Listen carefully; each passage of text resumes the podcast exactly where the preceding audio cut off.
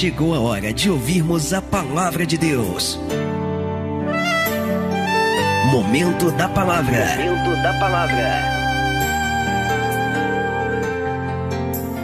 Segunda Pedro, capítulo três, versículo dezoito. Veja o que a Palavra de Deus vai nos dizer nesta hora. Antes, é um conselho, antes, crescei na graça e conhecimento de nosso Senhor e Salvador Jesus Cristo.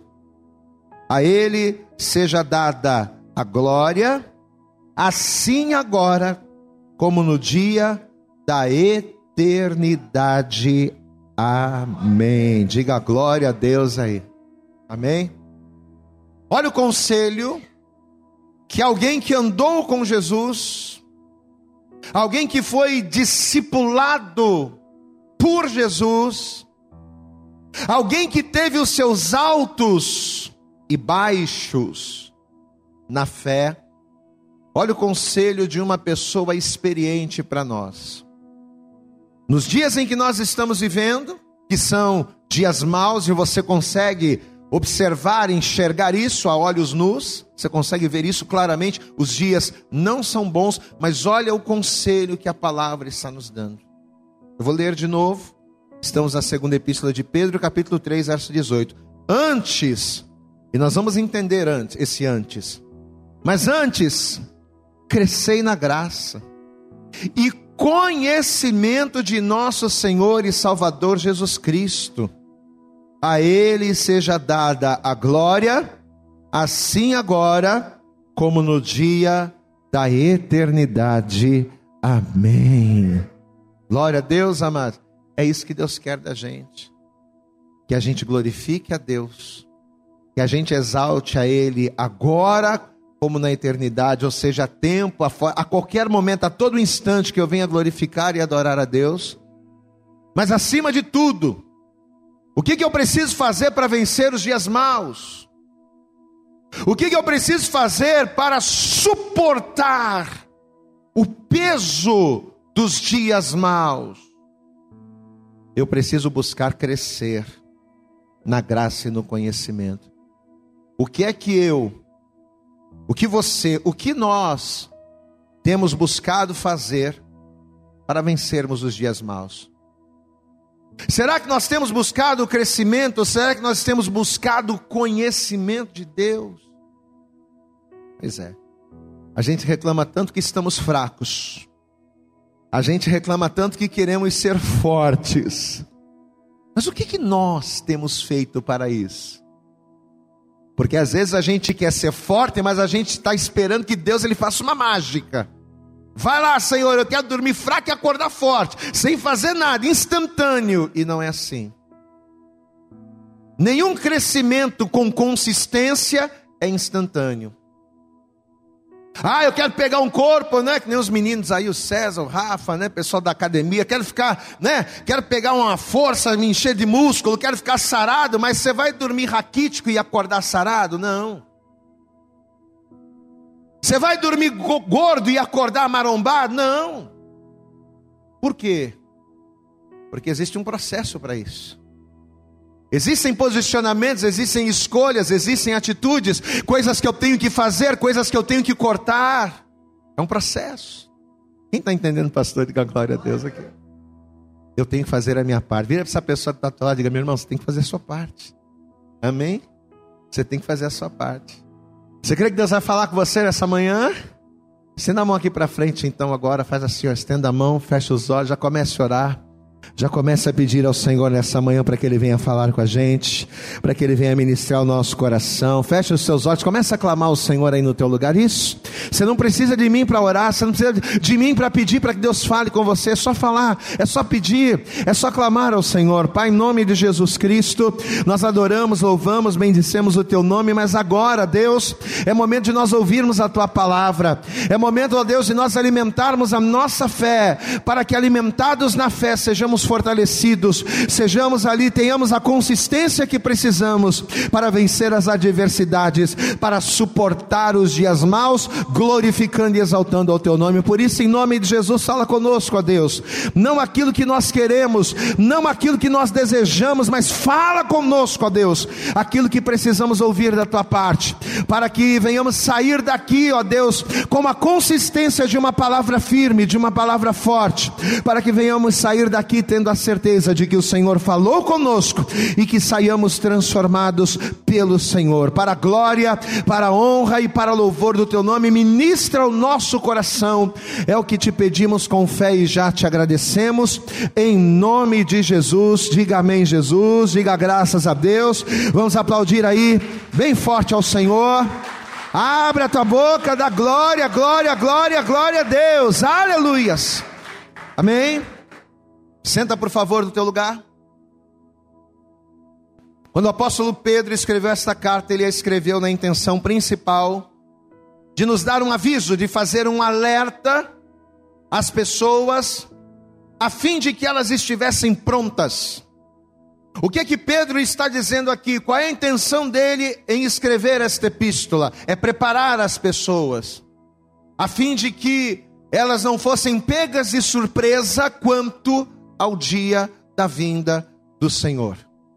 E justamente por isso, por esse objetivo, por essa razão, é que junto com esse alerta, ele também vai nos deixar vestígios e sinais que iriam preceder a vinda do Senhor. Sinais que, apesar de não serem bons, se cumpririam e, se cumprindo, evidenciariam a vinda de Cristo. Pedro vai ser uma das pessoas que vai ouvir da boca do próprio Senhor acerca destes sinais. E tendo ele a consciência, tendo ele o entendimento, sabendo ele que Jesus iria voltar a esta terra, que Jesus voltaria, ele agora vai falar acerca de um sinal. Mas se nós formos no Evangelho, não é? Lá em Mateus, eu gostaria que você abrisse lá inclusive, deixa marcado aí Pedro, mas vá comigo em Mateus capítulo vinte e quatro, você vai ver que Jesus ele vai falar acerca de um sinal que tem muito a ver com aquilo que Pedro está falando aqui, nós vamos entender. Evangelho de Mateus capítulo vinte e quatro, veja o que a palavra vai dizer aqui a partir do versículo três.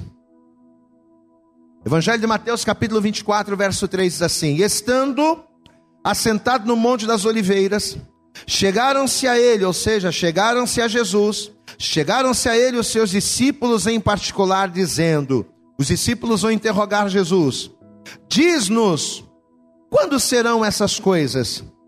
E que sinal haverá da sua vinda e do fim do mundo? Então veja que vai haver nos discípulos, e eu quero que você preste atenção nisso, vai haver nos discípulos uma curiosidade deles saberem que sinais e quando estes sinais iriam acontecer para que a sua vinda estivesse próxima. Os discípulos eles vão ter essa preocupação, peraí, então quer dizer que Jesus vai voltar, o Senhor vai, vai ser preso, julgado, condenado, crucificado, morto, vai ascender aos céus, mas vai voltar. E como é que a gente vai saber disso? Quais são os sinais para a gente ficar atento? E justamente por causa desta curiosidade, o Senhor Jesus ele vai contar uma série de coisas. É, versículo de número quatro, Mateus vinte e quatro, verso quatro, ele continua dizendo, e Jesus respondendo disse-lhes, acautelai-vos que ninguém vos engane, porque muitos virão em meu nome, eu quero que você guarde isso, muitos virão em meu nome dizendo eu sou Cristo, e enganarão, diga enganar, diga bem alto, enganar. Guarda essa palavra. Muitos irão em meu nome, muitos irão em meu nome, porque muitos irão em meu nome dizendo eu sou Cristo e enganarão a muitos. Verso seis. E ouvireis de guerra e de rumores de guerra, olhai, não vos assusteis, porque é mister que tudo isso aconteça, mas ainda não é o fim. Porquanto se levantará nação contra nação e reino contra reino, e haverá fomes, pestes, terremotos em vários lugares, mas todas estas coisas são o princípio das dores. Então veja, pela curiosidade dos discípulos, o Senhor Jesus ele começa a dizer uma série de coisas que iriam acontecer, e quando estas coisas acontecessem, eram para que as pessoas estivessem ligadas, atentas, apercebidas, porque elas seriam sinais da sua vinda. Então, segundo Jesus, a iniquidade iria se multiplicar, o amor de muitos iria se esfriar.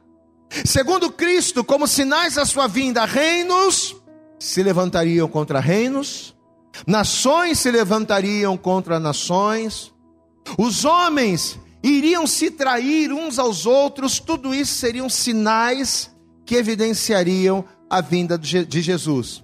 Então, ali naquele dia, cercado pelos discípulos, o Senhor Jesus ele vai falar acerca de muitas coisas. Mas entre as várias palavras que Jesus ele vai liberar, logo no início do versículo quatro, dá uma olhadinha aí, Mateus vinte e quatro, logo no início, e eu inclusive pedi para você guardar essa palavra, ele vai dizer assim: e Jesus respondendo disse-lhe, disse-lhes, acautelai-vos, que ninguém vos, que ninguém vos engane. Aí no versículo cinco ele vai repetir a mesma coisa: porque muitos irão em meu nome dizendo eu sou Cristo e enganarão a muitos.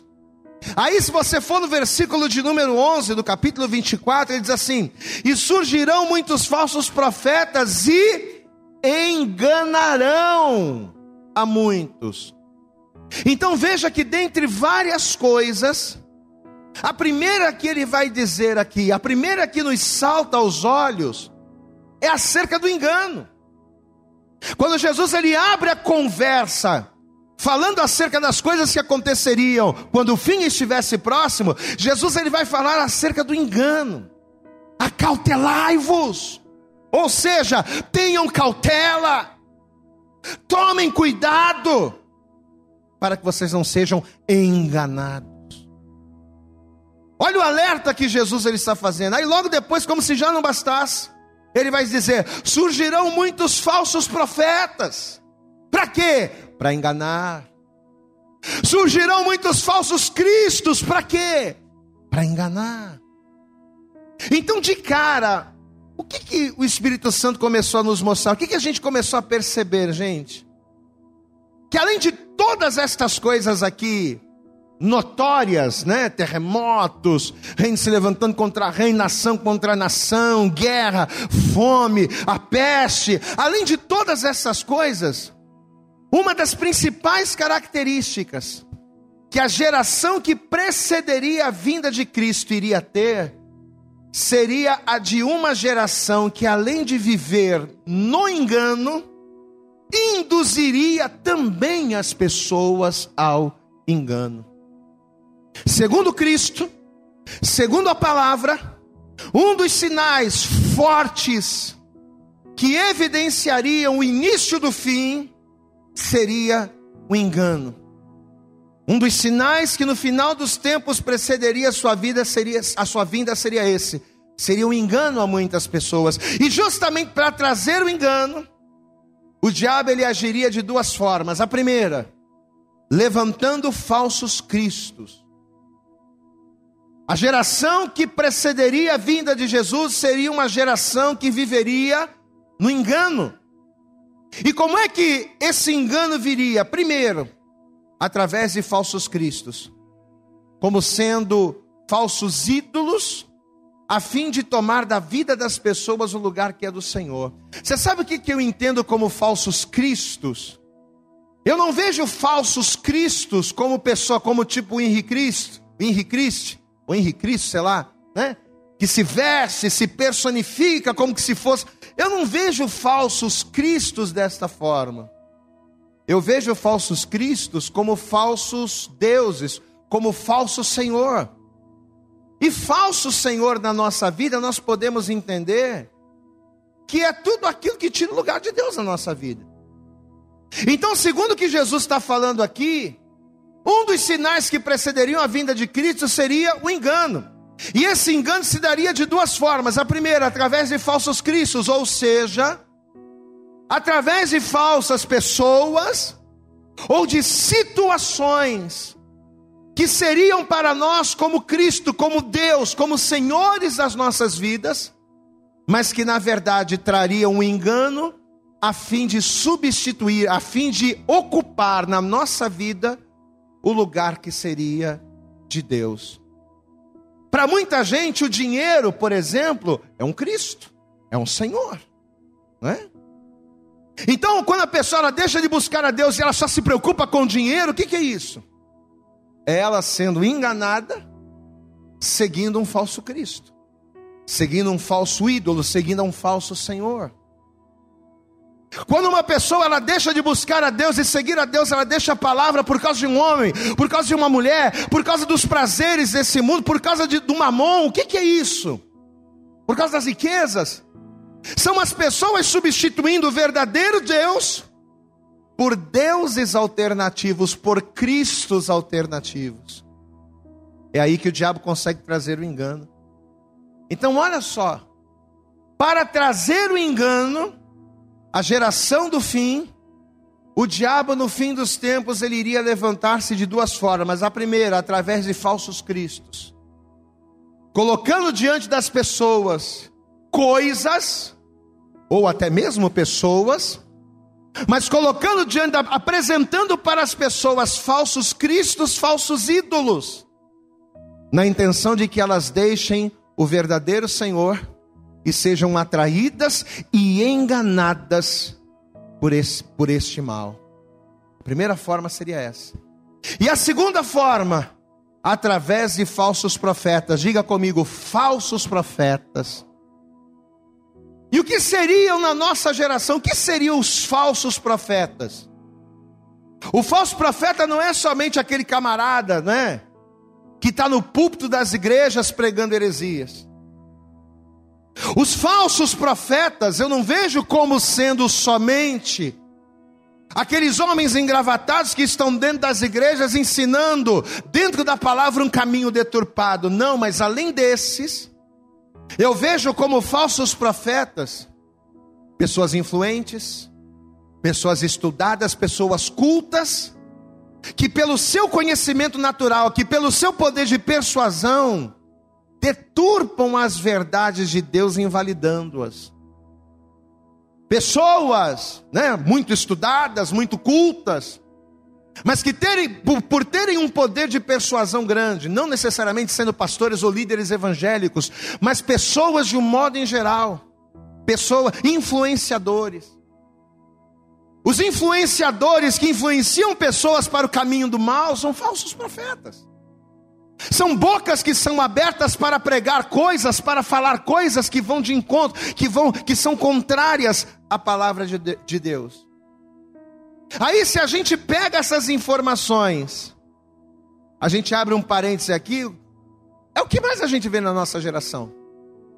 Amado, quantas e quantas pessoas, até mesmo dentro das próprias igrejas, quantas pessoas que buscam muito mais os falsos cristos, os falsos cristos que distraem, os falsos cristos que entretêm, os falsos cristos que iludem. Pessoas estão dentro da igreja, mas elas estão mais preocupadas com os falsos cristos do entretenimento, da diversão, do prazer, do que preocupadas com o verdadeiro Senhor. Quantas e quantas pessoas que estão mais preocupadas com o homem, com a mulher, com o dinheiro, com as coisas dessa vida, com os prazeres do mundo, com o mamão. As pessoas elas estão mais preocupadas com coisas do que com Deus. Ou seja, a pessoa faz das coisas o seu Cristo. A pessoa faz de pessoas o seu Cristo. Pessoas que estão mais preocupadas em se envolverem com as coisas desta vida, desta vida, com os entretenimentos e distrações deste mundo. Pessoas que estão mais preocupadas com os cristos deste século do que com as coisas do Senhor.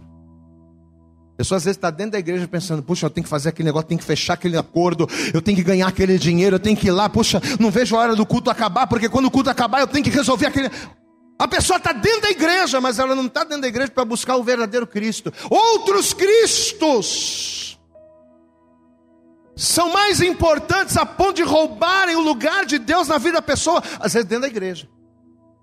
Às vezes a pessoa está dentro da igreja, mas ela não está prestando atenção na palavra, porque ela está preocupada com o Cristo dela que está lá na casa dela, com o Cristo dela que está lá no banco, com o Cristo dela que está lá fora.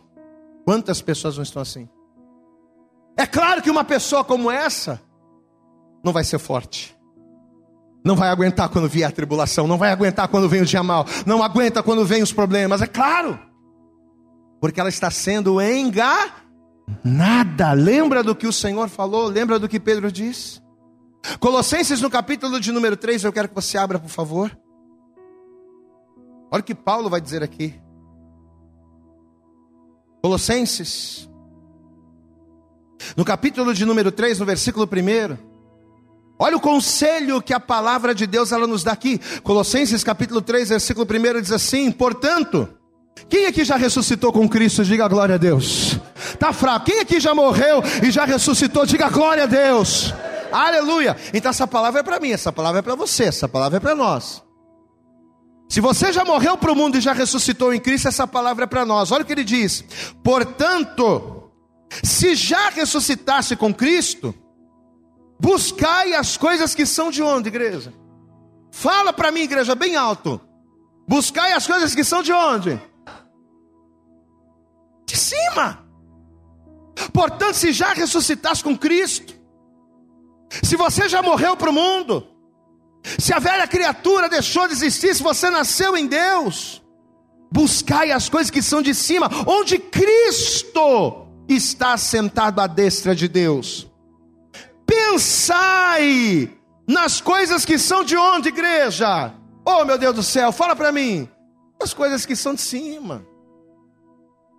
Uma vez que eu entreguei minha vida para Deus, uma vez que eu caminho com Deus, eu tenho que olhar para as coisas que são de cima, eu tenho que pensar nas coisas que são de cima, porque são as coisas de cima que governam as de baixo. Diga glória a Deus. Quando você olha para as coisas de cima, as coisas de baixo são governadas por aquele que habita em cima, por aquele que está sentado no alto e sublime trono. Quando você olha para as coisas de cima, Deus ele governa as coisas de baixo em teu favor. Diga glória a Deus. Pensai, versículo dois, nas coisas que são de cima, e não nas que são da terra. Por quê? Porque já estás mortos. Você não já morreu para o mundo? Você não é fiel a Deus? Você não diz que você crê em Deus? Você não diz que você é homem, que você é mulher de Deus? Então você já morreu para o mundo, meu irmão. Porque já estáis mortos, e a vossa vida está escondida com Cristo em Deus.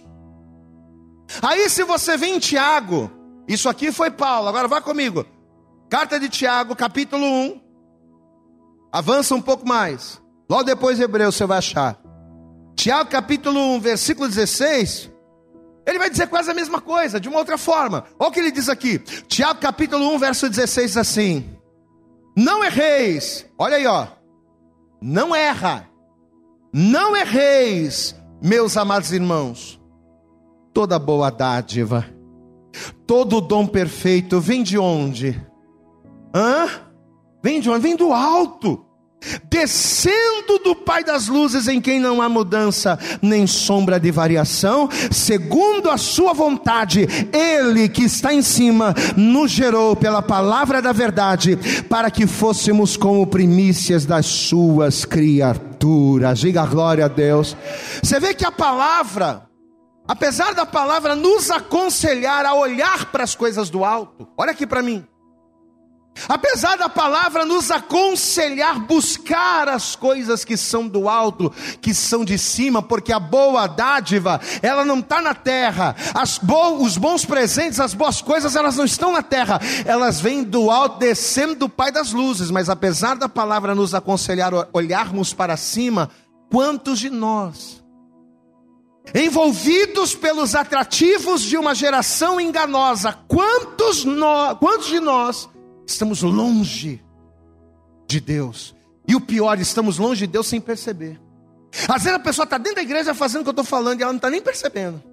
Ela está aqui, mas a mente dela está lá, está lá na, na, no dinheiro que ela tem que ganhar, está lá naquilo, está lá no, no, no passeio que ela tem que fazer. E, e, e os cristos, os deuses vão tomando conta. E a pessoa está dentro da igreja sendo roubada.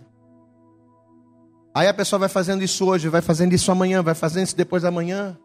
Ela vai sendo enganada, ela vai sendo roubada, ela vai sendo enfraquecida. Quantos e quantos de nós estamos longe de Deus sem percebermos. Pessoas que são influenciadas nas suas opiniões. Olha isso, gente.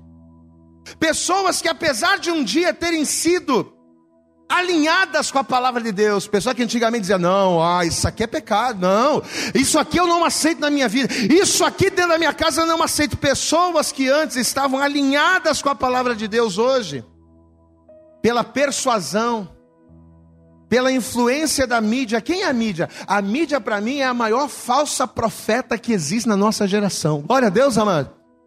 A mídia é a maior de todas, é o maior de todos os falsos profetas que existem. Porque a mídia ensina somente o que não presta, principalmente na nossa juventude. E dizendo com poder de persuasão, usando relatório de cientista, estudos foram feitos, dizendo que a monogamia não, a monogamia não faz bem. Estudos foram feitos, dizendo que a pessoa se masturbar é normal, é bom para a saúde. Estudo, e a pessoa vai sendo persuadida. Os falsos profetas, a mídia, que é o maior falso profeta da nossa geração, está ensinando coisas que não prestam. E nós, por não entendermos esta palavra, estamos sendo enganados pelos falsos cristos, que tomam o nosso tempo, a nossa atenção e o nosso coração, e pelos falsos profetas desta geração, que tendem a nos persuadir, a fim de mudar a nossa concepção, a nossa opinião acerca das coisas de Deus. Ah, eu não posso ser tão radical, né? Não. Antigamente eu até era muito radical quanto a essa questão da sexualidade. Antigamente eu era uma pessoa mais radical quanto ao pecado, mas também não pode ser assim. Não é bem assim também. A gente tem que pegar leve, afinal de contas a gente é falho mesmo, né? Desde que não fira, o importante é ser feliz. Quantos cristãos, persuadidos, influenciados pelos falsos cristos e os falsos profetas da nossa geração, estão assim, aceitando aquilo que um dia combateram, renegando aquilo que um dia defenderam. Meu irmão, você vê que há mais de dois mil anos atrás, o Senhor Jesus disse aos discípulos, acautelai-vos, ou seja, toma cuidado, porque quando estiver perto do fim, a coisa vai ficar feia. Muitos serão enganados. E hoje, Deus, através desta palavra, Ele está dizendo a mesma coisa para mim, para você e para cada um de nós que aqui estamos. Olha aqui para mim, meu irmão. Você sabe por que, que o Senhor te trouxe aqui nessa manhã? Para dizer a você, acautele-te, toma cuidado. Olha só, toma cuidado para você não ser enganado. É o que essa palavra está dizendo. Só que além dele nos mandar tomar cuidado, olha o conselho que ele nos dá. Abra comigo, Efésios capítulo quatro. Ele manda a gente tomar cuidado, mas olha o que a palavra vai dizer aqui, ó. Tem um detalhe. Efésios capítulo quatro, versículo de número dez. Carta aos Efésios capítulo quatro, verso dez diz assim: aquele que desceu é também o mesmo que subiu acima de todos os céus para cumprir todas as coisas. E ele mesmo deu uns para apóstolos, outros para profetas, outros para evangelistas e outros para pastores e doutores, querendo que... Verso doze, querendo o aperfeiçoamento dos santos para a obra do ministério, para a edificação do corpo de Cristo. Verso catorze, para quê? Para que não sejamos mais meninos inconstantes, para não sermos levados em roda por todo o vento de doutrina, pelo engano dos homens que com astúcia enganam fraudulosamente. Diga a glória a Deus. Em outras palavras, o que que Paulo está dizendo aqui, amados? Que a única forma, olha aqui para mim, a única forma de nós caminharmos com Deus, a única forma de nós fazermos a obra, a única forma de nós, em meio a esta geração má e corrompida, nos mantermos firmes em Deus, sem sermos levados por ventos de doutrinas, sem sermos levados pelo engano dessa geração, é nos aperfeiçoando, é nos aprimorando no conhecimento da vontade do Senhor. Você pode aplaudir bem forte ao Senhor. É quando nós nos aperfeiçoamos em Deus, é quando nós nos aprimoramos, é que nós crescemos. Eu tenho que crescer, diga glória a Deus. Eu tenho que crescer, eu não posso mais ser menino, levado por conversa de todo mundo. Eu tenho que ter opinião. Você tem que ter opinião, meu irmão. E a tua opinião, ela tem que ser fruto daquilo que a palavra de Deus te ensina. Só que às vezes, apesar da gente estar todo dia na igreja, meu Deus, apesar da gente estar em todos os cultos, nós não temos nos aprimorar, nós não temos nos aperfeiçoado o suficiente. Mas hoje, assim como o Senhor, através do Espírito Santo, Ele fez com que línguas repartidas como que de fogo fossem derramadas naquele lugar. Assim como Deus, através do Espírito Santo, Ele trouxe ali A, presen- a sua presença de maneira poderosa, a fim de que a obra do Senhor ela fosse aperfeiçoada. Eu profetizo que nesta manhã, sobre a tua vida, sobre a tua mente, sobre o teu entendimento, Deus ele vai derramar a glória dele para aperfeiçoar você, mas principalmente para se fazer cumprir o que está escrito aqui no versículo treze. Olha o que a palavra diz aqui, ó. Versículo doze, querendo o aperfeiçoamento dos santos, para a obra do ministério, para a edificação do corpo de Cristo. Versículo treze, até que todos cheguemos à unidade da fé e ao conhecimento do Filho de Deus, a homem perfeito, à medida da estatura completa de Cristo. Você pode aplaudir bem forte ao Senhor. Você vai ser aperfeiçoado por Deus, pela palavra e pelo Espírito, até que você adquira o conhecimento de Deus. Olha aqui para mim, somente, e eu quero que você guarde isso na sua mente, no seu coração, somente através do Espírito Santo de Deus que o homem se aperfeiçoa, somente através dele. Deus ele levanta profetas, Deus ele levanta pastores, Deus ele levanta apóstolos, Deus ele levanta doutores, mas para quê? Para que através do Espírito sejamos aperfeiçoados. E quando somos aperfeiçoados em Deus, através do Espírito, o que que acontece? O homem adquire o conhecimento de Deus. Diga comigo, conhecimento de Deus. Você sabe o que que o conhecimento de Deus ele é? Ele é o antídoto espiritual para combater o mal da nossa geração. A única coisa que tem o poder de combater o mal dessa geração, que é o engano, que é as pessoas serem levadas por todo o vento, por toda palavra, é as pessoas que se esfriam, é as pessoas que param, é as pessoas que desanimam. O antídoto para o mal da nossa geração é esse, é o conhecimento.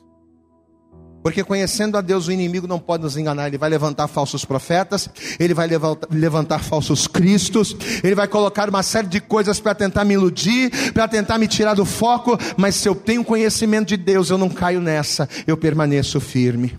Podem falar, podem profetizar, a televisão pode colocar estudo, tem aqui estudo do doutor, do não sei o quê, mas a pessoa que tem o conhecimento de Deus, ela não é enganada. A pessoa que tem o conhecimento de Deus, ela não é destruída. Amém? O que que o profeta Oséias falou lá? Capítulo quatro, versículo seis. O meu povo foi destruído. Por quê? Porque faltou esse conhecimento. O povo de Deus é destruído não é porque falta espada, não é porque falta lança, não é porque falta escudo. O povo de Deus é destruído não é porque falta disposição. O povo de Deus é destruído porque falta conhecimento. Quando falta conhecimento, a gente é enganado. Quando a gente é enganado, a gente é envolvido. Quando a gente é envolvido, acabou. Somos presas fáceis. Por isso que Pedro, lá no texto inicial, nos aconselhou dizendo que que a única forma do homem não ser enganado pelo diabo é ele crescer na graça e mais o que, igreja? E no conhecimento de Deus. Levanta a tua mão para o céu e diga, eu preciso buscar conhecer a Deus para não ser enganado. Quem está entendendo até aqui, diga glória a Deus. Só que eu preciso acrescentar um detalhe muito importante e eu quero que você preste atenção. Quando Pedro se refere ao conhecimento de Deus, ele não está se referindo a um conhecimento adquirido por estudo. Porque quando a gente fala de conhecimento de Deus, a primeira coisa que a gente pensa é Bíblia, né? É os livros da Bíblia, é a palavra escrita, é a letra, né? Quando se fala de conhecimento, a primeira coisa que a gente pensa é conhecer a Bíblia. É claro, conhecer a Bíblia é fundamental. Conhecer o que está escrito é importante. Mas esse conhecimento aqui, que evita os enganos, que é o antídoto contra o mal da nossa geração, não é apenas um conhecimento adquirido pelo estudo, não é apenas um conhecimento natural. Mas quando Pedro ele fala de conhecimento de Deus, é, é acerca do conhecimento da mente de Deus. O conhecimento que nos impede de ser enganados. O conhecimento que nos impede de sermos destruídos. O conhecimento que impede de sermos enganados pelo mal da nossa geração, não é apenas o conhecimento da escrita, mas é o conhecimento da mente, da onisciência de Deus. Diga comigo, é o conhecimento da onisciência de Deus. Pastor, o que que é isso? O que que é você conhecer a mente? O que que é você conhecer o coração? O que que é conhecer a onisciência de Deus? É você não só ter o conhecimento da letra, mas acima de tudo, você ter o conhecimento de como Deus agiria e do que Deus faria em uma determinada situação. É você saber o que Deus iria fazer e como Deus reagiria numa determinada situação, sem que ele precise falar. Você sabe que a coisa mais comum quando a gente fala, por exemplo, da história de Davi, sempre quando a gente toca no nome de Davi na igreja, qual é a primeira coisa que a gente pensa logo? É a gente dizer que Davi foi um homem segundo o coração de Deus, amém? Todo mundo sabe disso, de fato ele foi esse homem. Mas ao pensar no Davi, eu me fiz a seguinte, eu fiz para o Espírito Santo a seguinte pergunta: o que de fato é uma pessoa ser alguém segundo o coração de Deus? É ser boa? Não só isso, também. Para eu ser um homem segundo o coração de Deus, eu tenho que ser bom, eu tenho que fazer o bem. Para eu ser um homem segundo o coração de Deus, eu tenho que ser uma pessoa que se afasta do mal? Tem, mas não é só isso. Qual é a maior característica de uma pessoa que a permita ser chamada, considerada como alguém segundo o coração de Deus? E Deus me ministrou que ser alguém segundo o coração de Deus é ser alguém que, dentre aquilo que a gente já sabe, fazer o bem, ser uma pessoa boa, é ser uma pessoa capaz de entrar no coração de Deus e fazer aquilo que Deus quer, sem que ele precise mandar. Isso é uma coisa complicada para muitos. O que é ser alguém segundo o coração de Deus? É ser aquela pessoa que faz aquilo que Deus quer, numa determinada situação, sem que Deus precise, precise dar ordem. Entenda uma coisa, amados. Fazer o que é mandado, qualquer um faz. Apesar de que existem pessoas que mesmo mandando é complicado. Tem gente que você fala, fala, fala e a pessoa... Mas no geral, vamos pegar no geral para a gente entender. Fazer aquilo que é mandado é possível para qualquer um. O servo que só faz o que é mandado, porém, ele é chamado do que na Bíblia? Ele é chamado de servo o quê? Inútil. Por quê? Porque ele não é proativo. Você sabe por que, que o servo que só faz o que é mandado é chamado de inútil? Pô, mas ele faz o que é mandado, ele obedece. Mas por que, que ele é chamado de inútil? Porque ele é proativo, ele não é proativo. Ele não tem iniciativa. Ele não tem visão. Ele é como um robozinho programado. Faz isso, ele vai lá, faz, faz aquilo. Ele, se não fala, cai uma casca de banana no chão. Se ninguém mandar, ele passa por cima da casca de banana e não pega. Por quê? Porque ele só faz o que é mandado. Ele não é proativo. Então fazer o que é mandado, todo mundo faz. Agora, agora, ler o coração de Deus e fazer aquilo que é agradável a Deus, sem que Deus precise mandar, isso requer conhecimento de Deus. Glória a Deus, igreja. Isso Isso é o verdadeiro conhecimento. Sabe por quê? Porque tem gente que conhece a Bíblia de capa a capa. Amado, tem gente que se você perguntar o versículo, se você falar, ah, é, o Senhor é o meu pastor, nada me faltará, o camarada sabe a história, o camarada sabe onde está, capítulo, versículo, ele sabe a história, ele sabe o que aconteceu, para que a pessoa falasse aquilo, mas no momento dele tomar determinadas atitudes, segundo a vontade de Deus, ele não faz. Então ser alguém segundo o coração de Deus é mais do que ter o conhecimento da letra, é conhecer a mente de Deus. Você quer ver um exemplo? Abraão. A Bíblia diz que Abraão venceu quatro, quatro reis. Ó, presta atenção. Abraão venceu quatro reis com trezentos e dezoito homens. Glória a Deus, teve uma vitória tremenda.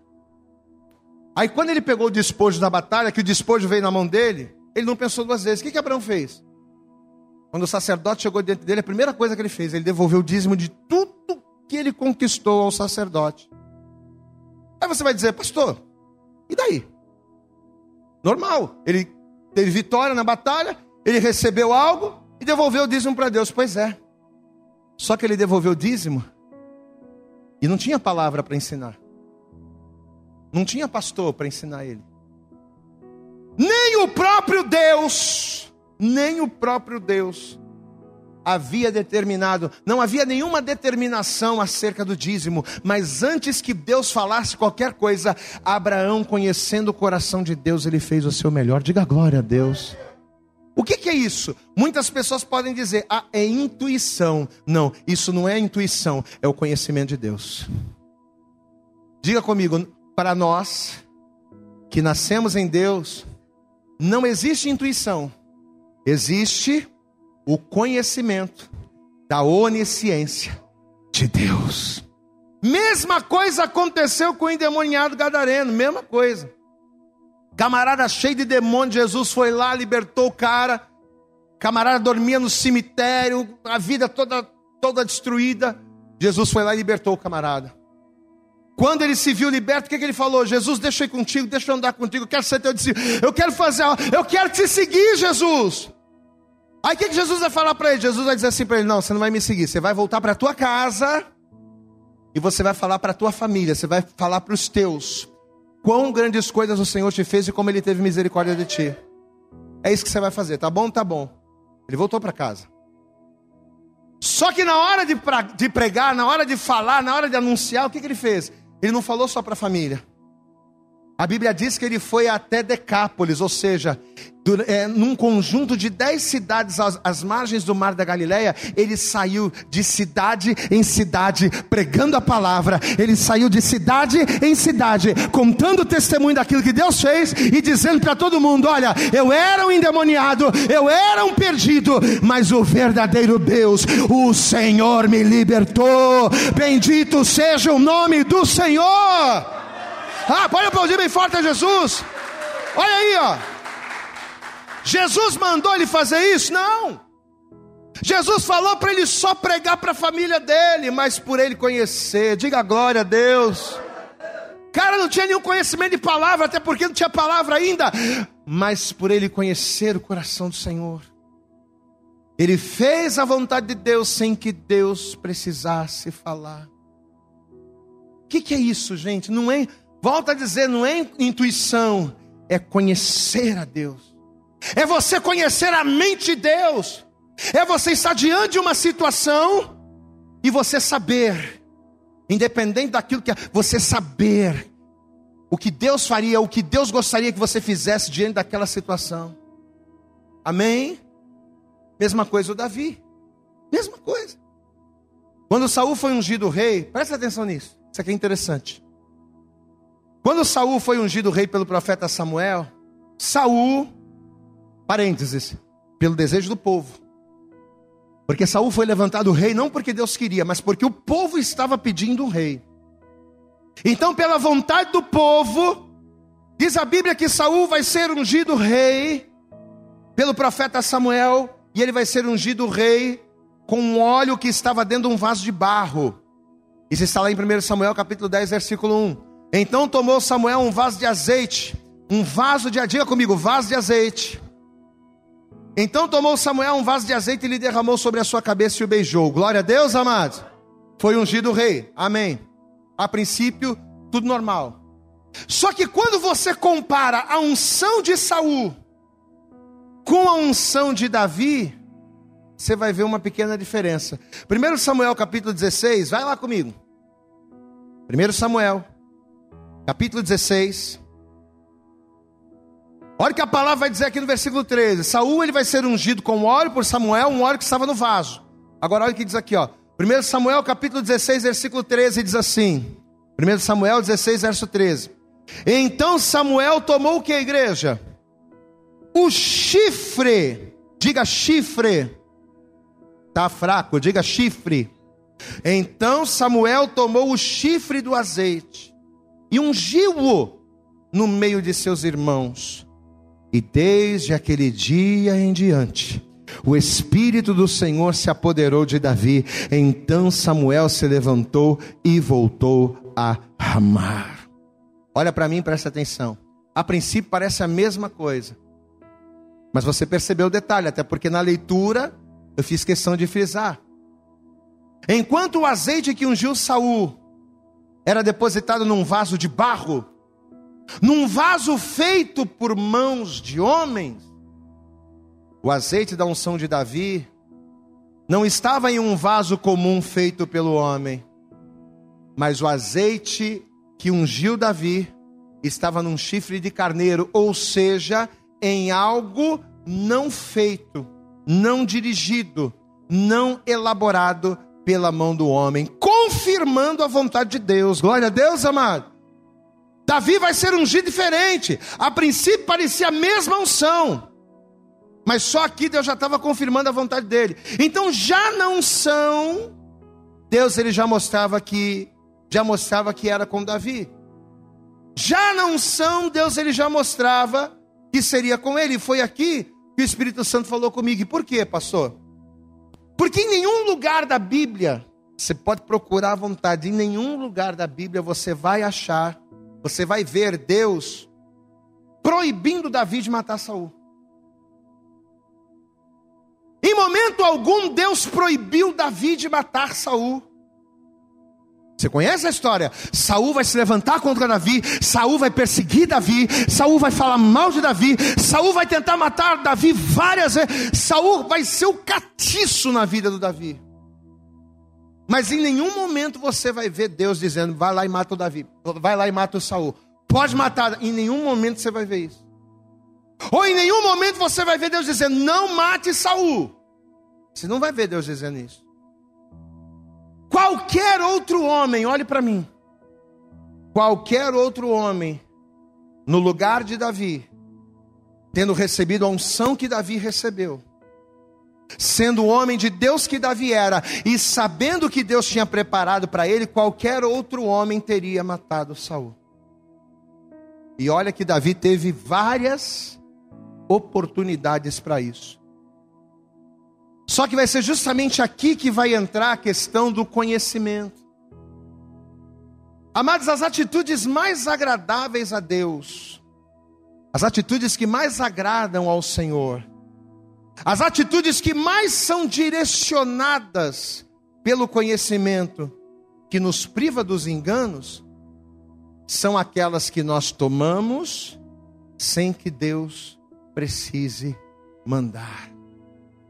Volto a dizer, em nenhum momento Deus proibiu Davi de matar Saul. Só que Davi sabia que se ele encostasse em Saul, se ele matasse Saul, talvez ele nem seria rei. Davi sabia disso. E mesmo sendo perseguido, mesmo ali o camarada fungando no cangote dele, até o último dia, Davi honrou Saul. Glória a Deus, amados. Qual, qual foi o texto que a gente leu no início da mensagem? segunda Pedro três, dezoito, não foi isso? Volta lá, já estamos finalizando. O que, que, o, texto, que, que o texto diz lá? segunda Pedro capítulo três. Versículo de número dezoito. O que, que diz aí? Antes... Presta atenção aqui no pastor. Presta atenção no pastor. Antes. Aí eu me perguntei, antes do quê? É só você ler o versículo dezessete. Ó. Vós, portanto, amados, sabendo isso de antemão, guardai-vos de que pelo engano dos homens abomináveis sejais juntamente arrebatados e descaiais da vossa firmeza. Diga a glória a Deus. Então, antes que você seja influenciado pelos homens, antes que você descaia da sua firmeza, antes que você jogue fora a promessa de Deus na sua vida, sendo enganado pelo papo dos outros, porque ó, todos os valentes de Davi queriam matar Saul, a ponto de chegarem para Davi e dizer, Davi, deixa eu, quando Saul estava lá na caverna dormindo, Davi estava pertinho dele, um dos homens chegou, ah Davi, deixa eu cravar minha espada nele, ele não vai sentir nada. Davi disse, não, não faça isso, você não vai tocar a mão nele. Aí olha o que a palavra está dizendo aqui. Por que que Davi ele vai agir assim? Porque Davi conhecia o coração de Deus. Não precisava Deus dizer para ele não matar, para ele não fazer. Ele sabia, mesmo sem Deus falar. Então olha aqui, ó. Antes que sejais enganado pelas palavras de homens abomináveis, antes de você ser juntamente arrebatado e que você descaia na firmeza, antes de tudo, qual é o conselho que o Senhor dá? Cresça na graça, diga glória a Deus. Cresça no conhecimento do nosso Senhor, Salvador, Jesus Cristo. Diga glória a Deus. Olha aqui para mim. Quantas atitudes precipitadas nós tomamos, jogando fora a promessa de Deus. Tudo porque somos enganados pelos falsos profetas e pelos falsos cristos da nossa geração. Quantas pessoas têm sido iludidas por promessas, por promessas de homens, pela sua própria ambição. Quantas pessoas têm sido iludidas, enganadas, e por causa disso acabam tomando atitudes precipitadas, sem levar em consideração a vontade de Deus. Antes que o Senhor venha e os enganos do mundo nos desfaleçam, antes que homens abomináveis e maus tentem fazer a mim, tentem fazer você tropeçar, olha o conselho que Deus nos dá, que venhamos crescer na graça e no conhecimento de Deus. Mas volto a dizer, não só o conhecimento da letra, não só o conhecimento daqui do que está escrito, mas o conhecimento daquilo que Ele não diz, mas do que Ele quer. Glória a Deus. É conhecer aquilo que Ele não fala, mas aquilo que Ele deseja. É conhecer aquilo que Ele não diz, é conhecer aquilo que Ele não explica, mas que Ele quer que eu faça. Em outras palavras, crescei na graça e no conhecimento da onisciência de Deus. Para a gente finalizar, eu vi uma frase esses dias, e essa frase, ela resume tudo aquilo que a gente está pregando aqui. E eu quero que você guarde essa frase no teu coração. Ela diz assim: nos dias de hoje, agradar a Deus exige muito mais do que somente renunciar o que é proibido. Mas acima de tudo, exige de nós também dizer não ao que é permitido. Glória a Deus, amado. Agradar a Deus exige mais do que renunciar. Não é só dizer não para o que é proibido, mas muitas das vezes é dizer não para aquilo que é permitido, mas que está fora da vontade de Deus. Quantas coisas o mundo tem permitido, mas que Deus não se agrada. Quantas coisas o mundo incentiva, mas Deus repele. É quando buscamos o conhecimento de Deus é que temos esse filtro. Se coloque de pé, por favor. E assim que você se colocar de pé, isso, isso. Vamos dar para Jesus e vamos dar para esta palavra a nossa melhor salva de palmas, aplauda bem forte a Ele. Isso, abre a tua boca.